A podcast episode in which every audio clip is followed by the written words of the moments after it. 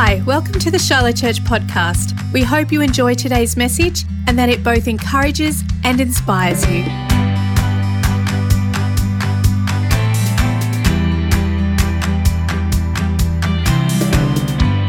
Hey, hey, Charlotte. Long time no see, right? oh, man. It's such a privilege to, to speak this morning. I don't take um, preaching lightly. First, want to just thank uh, Pastor Phil and Pastor Carissa for the incredible privilege it is to preach this morning, but also to be able to do what I do. I think it's an incredible blessing to be able to invest into the next generation.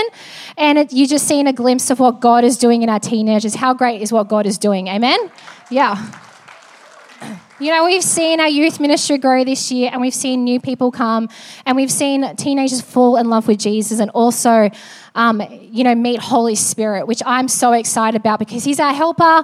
He's what helps us get through in life and also gives us incredible anointing to outwork the vision He has for our life. So I just want to thank you, church, for your constant investment, your love and support to our teenagers. I know that many of you, like I've said before, have invested uh, financially into them and into our youth ministry. And I just want to say thank you. You're building God's kingdom, and it's hope today is just a glimpse of the fruit of your investment into the next generation. And you just seen what these guys have done in church, but I'm excited to see the fruit of, the, of what God does through them in their schools.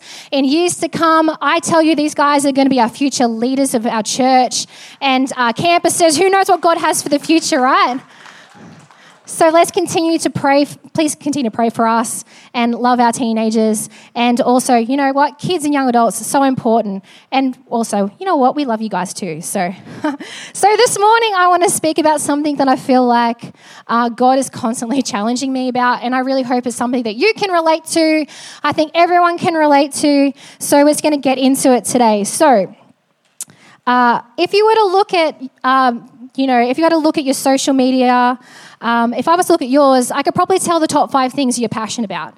Um, but let's just look at me because it's take the pressure off yourselves. But the top five things that I'm passionate about, if you were to look at my Facebook and Instagram, would be my husband Herbie. How great was he on the drums this morning? He just amazes me and how much you know talent he has, right? So yeah, I like to you know boast about how amazing my husband is. Uh, Shiloh Youth, What's up, Shiloh Youth? Give us a yell. Woo. Uh, church, which is all you beautiful people, uh, my family. I love my family. And if you don't know, one of my favorite bands is Foo Fighters. I love rock. Yeah, music. Mm, yeah, it's great. Um, so if you were to look at Herbie's Instagram account, uh, you would see uh, me of course, right? You would see Bonavista Services, which is his business. He's very passionate about that. And uh, you would also see Lucas Band, which is part of his music. It's his expression as he loves to do. Um, it would also be food. Who doesn't love food, right? Who, who's one of those people that likes to take a picture of their food and share it online? Yeah. You know, um, uh, if, you you're not aware, Herbie is uh, half Filipino, and so every time we go out to dinner with his family, we're always taking a snapshot of our food because why not, right? Food's amazing, and uh, and travel oh man, I miss. I need to do some more traveling. Um, and that'd probably about, be about it on Herbie's account because he's not a big poster. Who's not a big poster?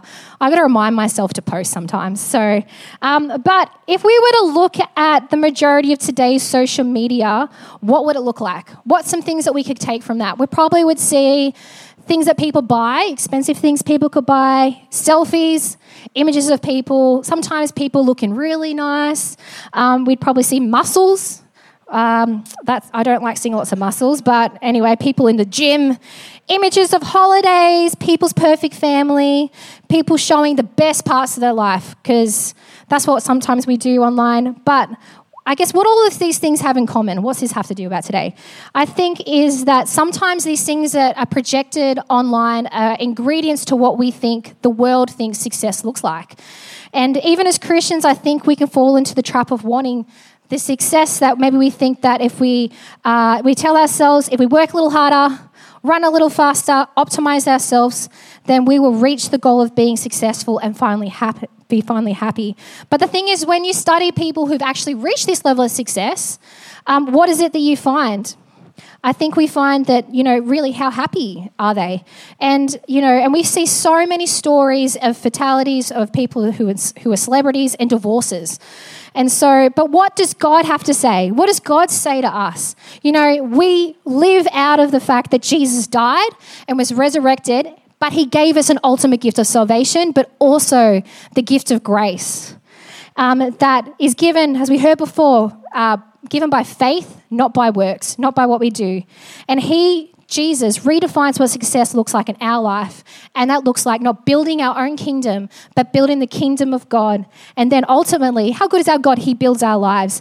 So today, if you're taking notes, if you get your phone out, I always find I always get more when I'm writing stuff down and reflect on it later. So get if you've got your old school, get your notebook out, get your phone out. And uh, the title of today's message is Striving. God's grace is enough. Ah, striving. This is God always challenges me on this one. Let's pray and get into it. Lord, help us today to receive your word, get a fresh revelation of just how good your grace is and how to live out of it every day. We thank you so much, Jesus. Amen. Fantastic. So, firstly, let's look at what striving actually means. So, I done a lot of looking at the dictionary this week. So, uh, the dictionary says the definition of, of striving is to make great effort to achieve or make things happen. To make great effort to achieve and make things happen, which not necessarily is a bad thing, but let's unpack that. So, striving in itself isn't bad when it's directed towards uh, God. You know, we want to make great effort to go towards God and His purpose in life. So, the Word of God uses the word striving in good and bad. So, let's look at the good. So, it says in Luke 13 24, work hard or other translations use the word strive to enter the narrow door to God's kingdom, for many will try to enter but will fail. It also says in Colossians 1 27 to 28, Paul writes, uh, We teach in the spirit of profound common sense that we can bring each other to uh, each person to maturity. To be mature is to be basic Christ, no more, no less. Uh, that's what I'm working so hard. In the NIV, it says striving day after day, year after year, doing my best with the energy that God has generously given me. So, in this text, Paul is writing to the church of Colossians from prison. He knew that God had called him as an apostle to help the church grow in maturity. Um, and as a Christian, that was, that was his purpose, what he felt that God had called him to do, which I think is all of our purpose to spread the gospel. He also uh, didn't allow being in prison to stop him from doing that. He didn't see it as a limitation, but he knew that his calling and purpose and passion life was that. And it drove him to strive, to work hard, to achieve sharing the gospel of Christ. So it's not a bad thing when we want to work hard in telling people about Jesus. So, but what does worldly striving look like? It looks like, like I said before, building ourselves up, building our kingdom, making it about us, striving for position, power, wealth, and achievement to define us. It's not about, it's not good to have good things in life, but if we allow those things to define us, who we are, to fit in, um, and it can look like uh, seeking to impress, gain approval and applause from others, using our achievements, material things we own, how we look to make us feel good, superior, to feel accomplished and happy, to be perfect, without fault, never stuffing up. Oh man, I sometimes feel that as a woman. To be amazing in our own eyes and perfect before God because we think by doing that, that means we will gain His love, His favor, His blessing, and acceptance. So, what are some examples of this? So, the first thing, another thing I did is I Googled success defined by society because we know we can look later what God says success is, but what's the pressures that we have? And it says in the, Mer- the Merriam Webster Dictionary, it says, favorable or desired outcome, also the attainment of wealth, favor, prominence, and superiority. So, already hearing that, I don't know about you, but I feel like the bar is so high. Like prominence and superiority, oh man, like I feel like I already fall short with that. Anyone else um, relate to that? Um, the other thing is, I feel like prominence and fame in our society is so commonly seen and celebrated as a form of success. So, I did a bit more further investigating and I found this quote, and it says, People who get discovered and gain this fame 99% of the time is because of a unique talent, skill, or do it plain better than anyone else. Whether it's acting, singing, dancing, painting, directing, writing, or producing, people who get famous do so by excelling at a skill to a very high level. It's what creates the illumination. And so the sad thing is that we're told that we celebrate we celebrate people for fame, but 99% of the time, people who get famous is because of a create a creative arts or something they're really good at, which leaves only 1% um, from another line of work or reason. So, fame is not something that everyone can gain, and it shouldn't be something that we go after because it doesn't produce good things in our lives. But maybe fame is not your thing. Maybe you're like, oh man, people looking at me or follow me around would be the worst thing. I, I don't know how people do that, to be honest. Um, but maybe uh, it could be success in your life could be just ticking off these things. And I think some of these things I'm about to list are pressures we put on ourselves, or maybe it's stuff that we just feel like we have to do to be successful in just the everyday life. So the first one is go to college, maybe do uh, you know uni, uh, get married, have a nice car have a successful job that makes a lot of money. That sounds nice, doesn't it? Have the perfect family that lives in a nice house, has a dog. And I feel like there's this pressure. I don't know about you, but I've talked to people that to have all that stuff by the age of 30, I think there's this level of like, I don't know, I need to get that done before I hit 30. Um, and then after that, you know, work hard so you can retire. You know, who loves wants to be debt free? Come on, debt free. Um, have a few investment properties and leave a great legacy for your kids. You know, even the great Australian dream has been defined as this. Has anyone heard of the great Australian dream? It's the belief that in Australia, home ownership can lead to a better life. That's nice. And is an expression of success and security. That's the pressure we put on ourselves as Australians. But these things within themselves are not bad things. You know, God still wants good things for your life. He doesn't want you to be poor and have nothing good. Uh, they're not bad things, but it's when we allow these things to define us as people. It's when it, we allow it to define our identity and our success and our security. That's when it can produce bad fruit within us and how we see ourselves and how we feel. And I think the good, the good question to ask ourselves on how we are going with this is to think about those things in your life that you're proud about and think about if any of them were to be taken away, would we feel like a failure? Would we find ourselves feeling lost and not knowing who we are? So, what is the fruit of striving? So, what happens to us? What happens to us when we find that we're not, uh, we're finding our identity in what we are or what we do, or we're trying to be something sometimes? I think sometimes the feelings, I know about you, maybe it's just me, is that the feelings I get of unworthiness. I get tired, you can get depressed, carry anxiety, anxiety, feel exhaustion, sadness, have a performance mentality, you know, feel like there's impossible standards and expectations to live up to. And I think a really sad example of this is from a celebrity that I think you might know, and that's Robin Williams.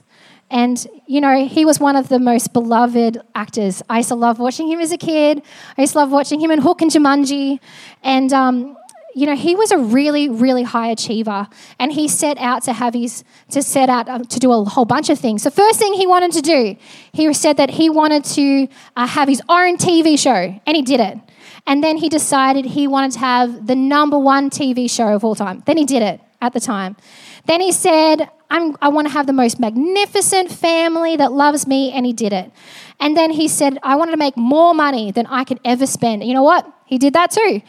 And then he said, You know what? I want to make movies because TV shows are way too easy. Then he did that as well. And then he said, I want to win an Oscar for not being the funny person. I want to win an Oscar for being someone serious, a serious actor. And you know what? He did that.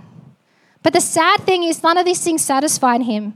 None of these achievements gave him purpose. And sadly, we hear this story way too many times. It breaks my heart. And I think it breaks God's heart too. Is that depression got the better of him and he ended his life. And the sad thing is, like, there's so many people out there who this is their story, but uh, if they'd only met Jesus and found out their true purpose and identity was in Him, then maybe they could still be here today. And I think that's why it's so important for us to share the gospel with people. He is the hope of the world, and it is the good news that we need to share with people. Amen. And I think it's easy to look at people who aren't Christians, but I think for us today, we need to remind ourselves, like, what does this look like in our own lives? And I just want to share a little story about me. So I've worked in many different workplaces, and one, and I found myself in a season of not realizing, but that I was striving. You know, I worked in a pretty high paced, lots of events, high stress environment. You know, I think it's important to remember that you know sometimes you can be in the will of god but also find yourself um, under the pressures of perfection and feel like you have to seek people's approval um, to, to feel successful. And you know in the middle of that season i found myself lacking joy in the very thing god created me to do. You know i found myself with increased anxiety. I was unable to switch off at night. I was unable to sleep um, which you guess, all those things added up meant that I was exhausted. I was so tired.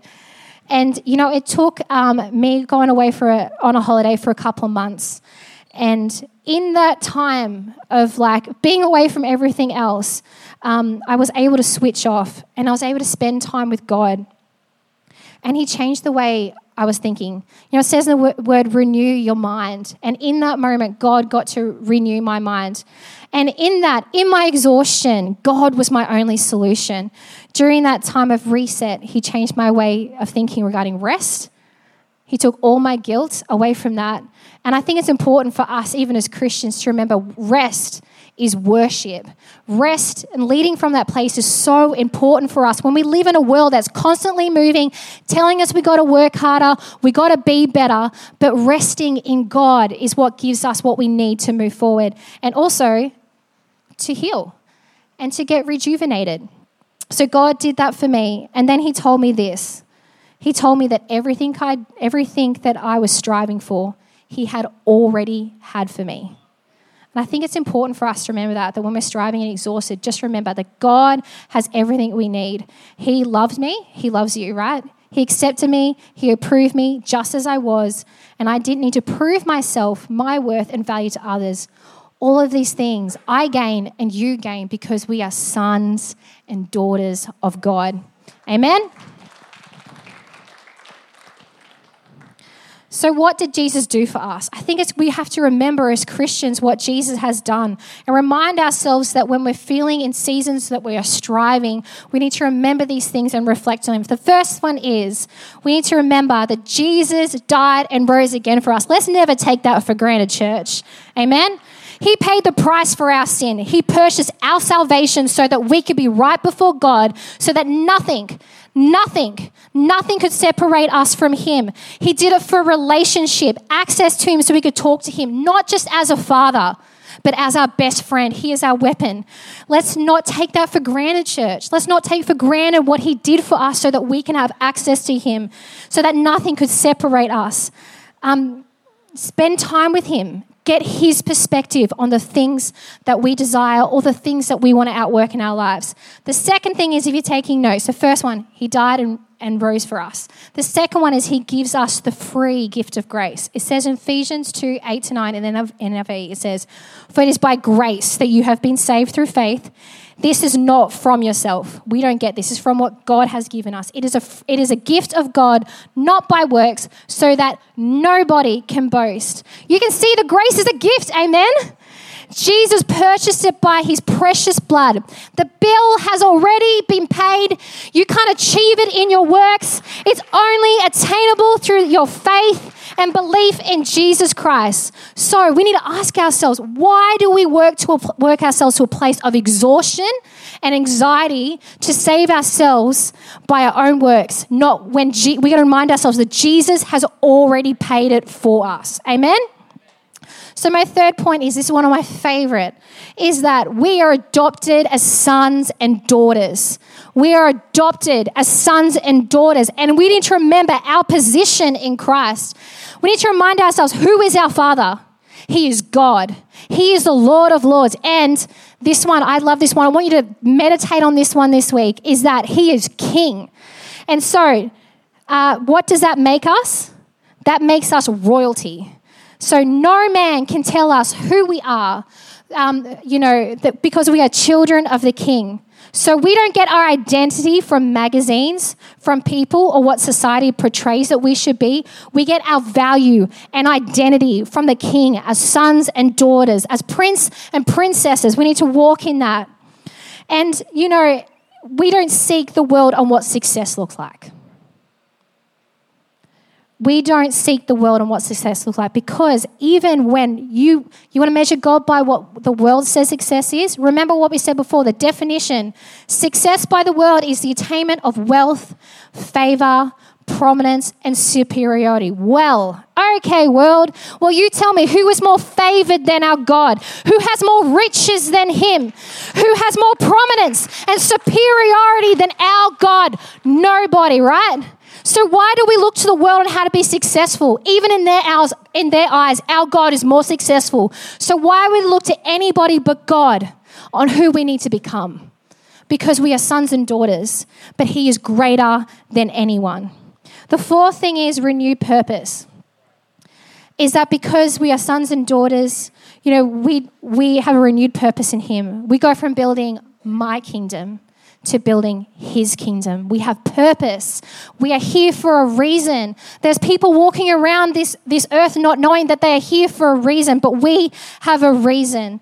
You know, and in doing so, by building his kingdom, our God is so good. He looks after us and he still builds our lives. It says in Matthew 6 9 to 10, we know the Lord's Prayer. How great is it? Let's read it together. Our Father in heaven, hallowed be your name. Your kingdom come, your will be done on earth that is in heaven. Our purpose is we want to see that come to earth. Amen.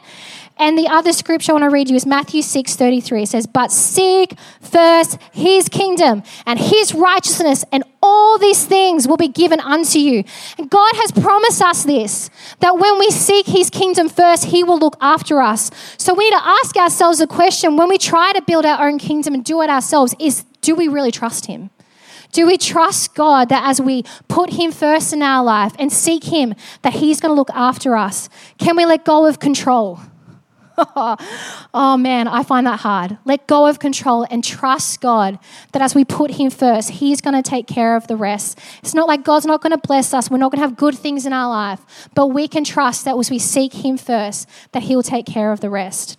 So, knowing this, how does this change our striving? What does this mean for us today? You know, in the dictionary, I love this. The opposite for striving has these words they include make peace, yield, and surrender. Isn't it interesting that the English language, the opposite of striving, is surrender? So when we stop to st- we stop trying to strive for our achievements and simply surrender to the Holy Spirit, that is when he can really take over our lives. Surrender. The next thing is assignment and appointment. Um, once we come from a place of surrender, we have access to his anointing. Oh man, I'm so grateful for God's anointing. And when he and so that when he gives us assignments and tasks to further his kingdom, we get to partner with the Holy Spirit. And then, because we are partnering with Him, we can achieve the things that He has given us.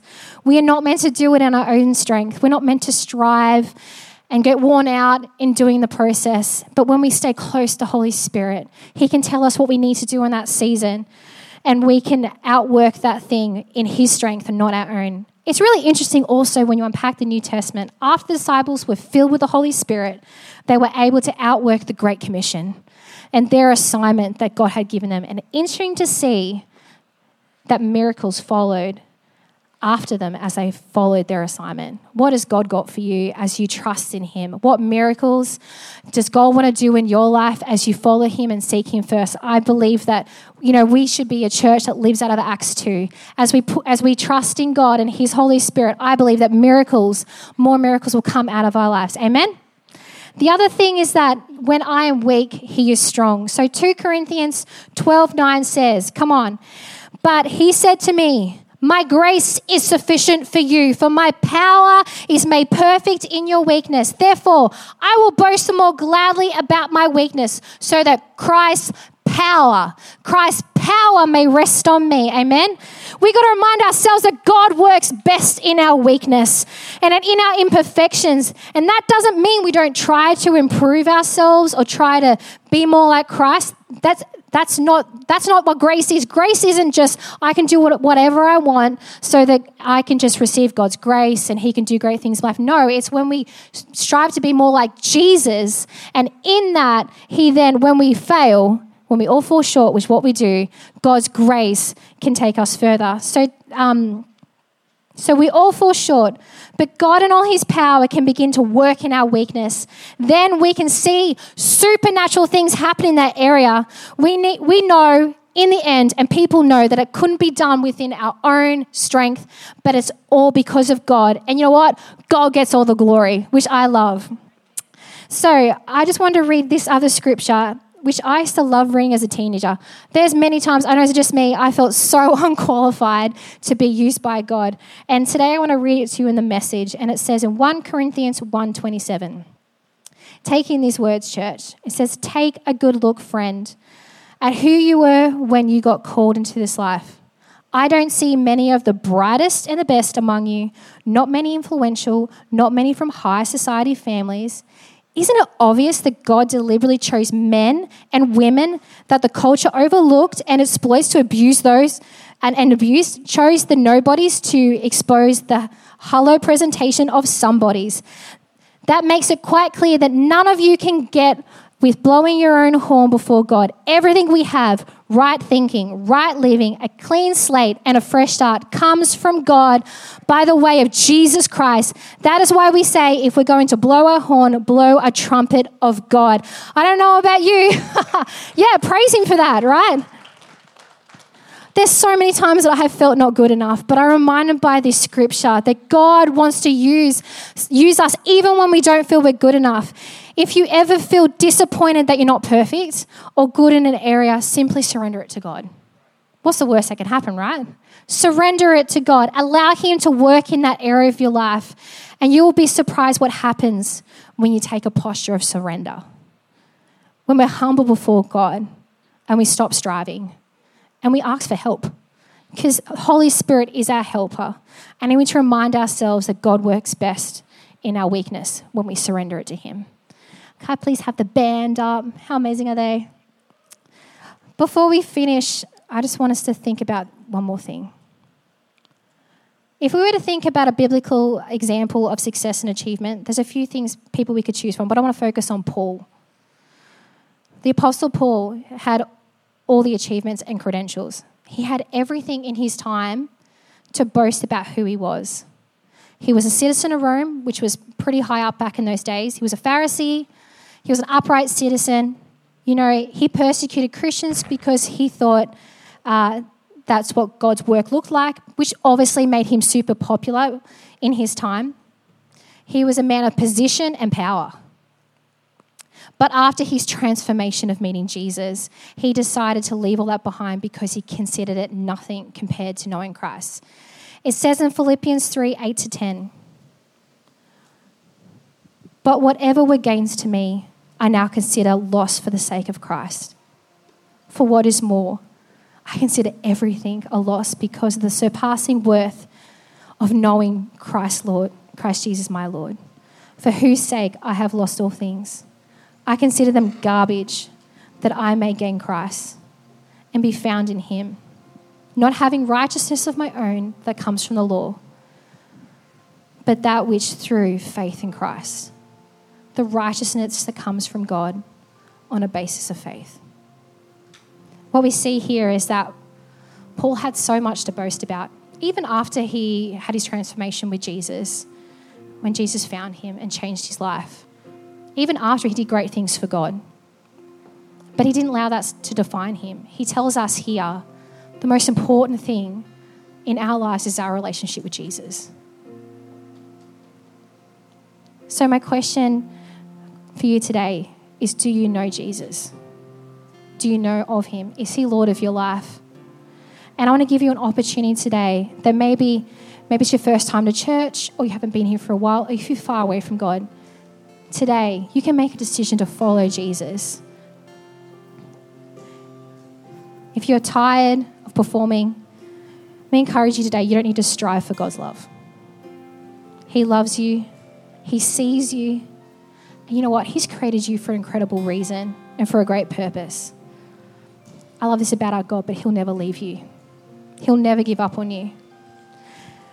And it says in the Bible, all you need to do is believe in your heart, confess with your mouth that Jesus Christ is Lord, and you'll be saved.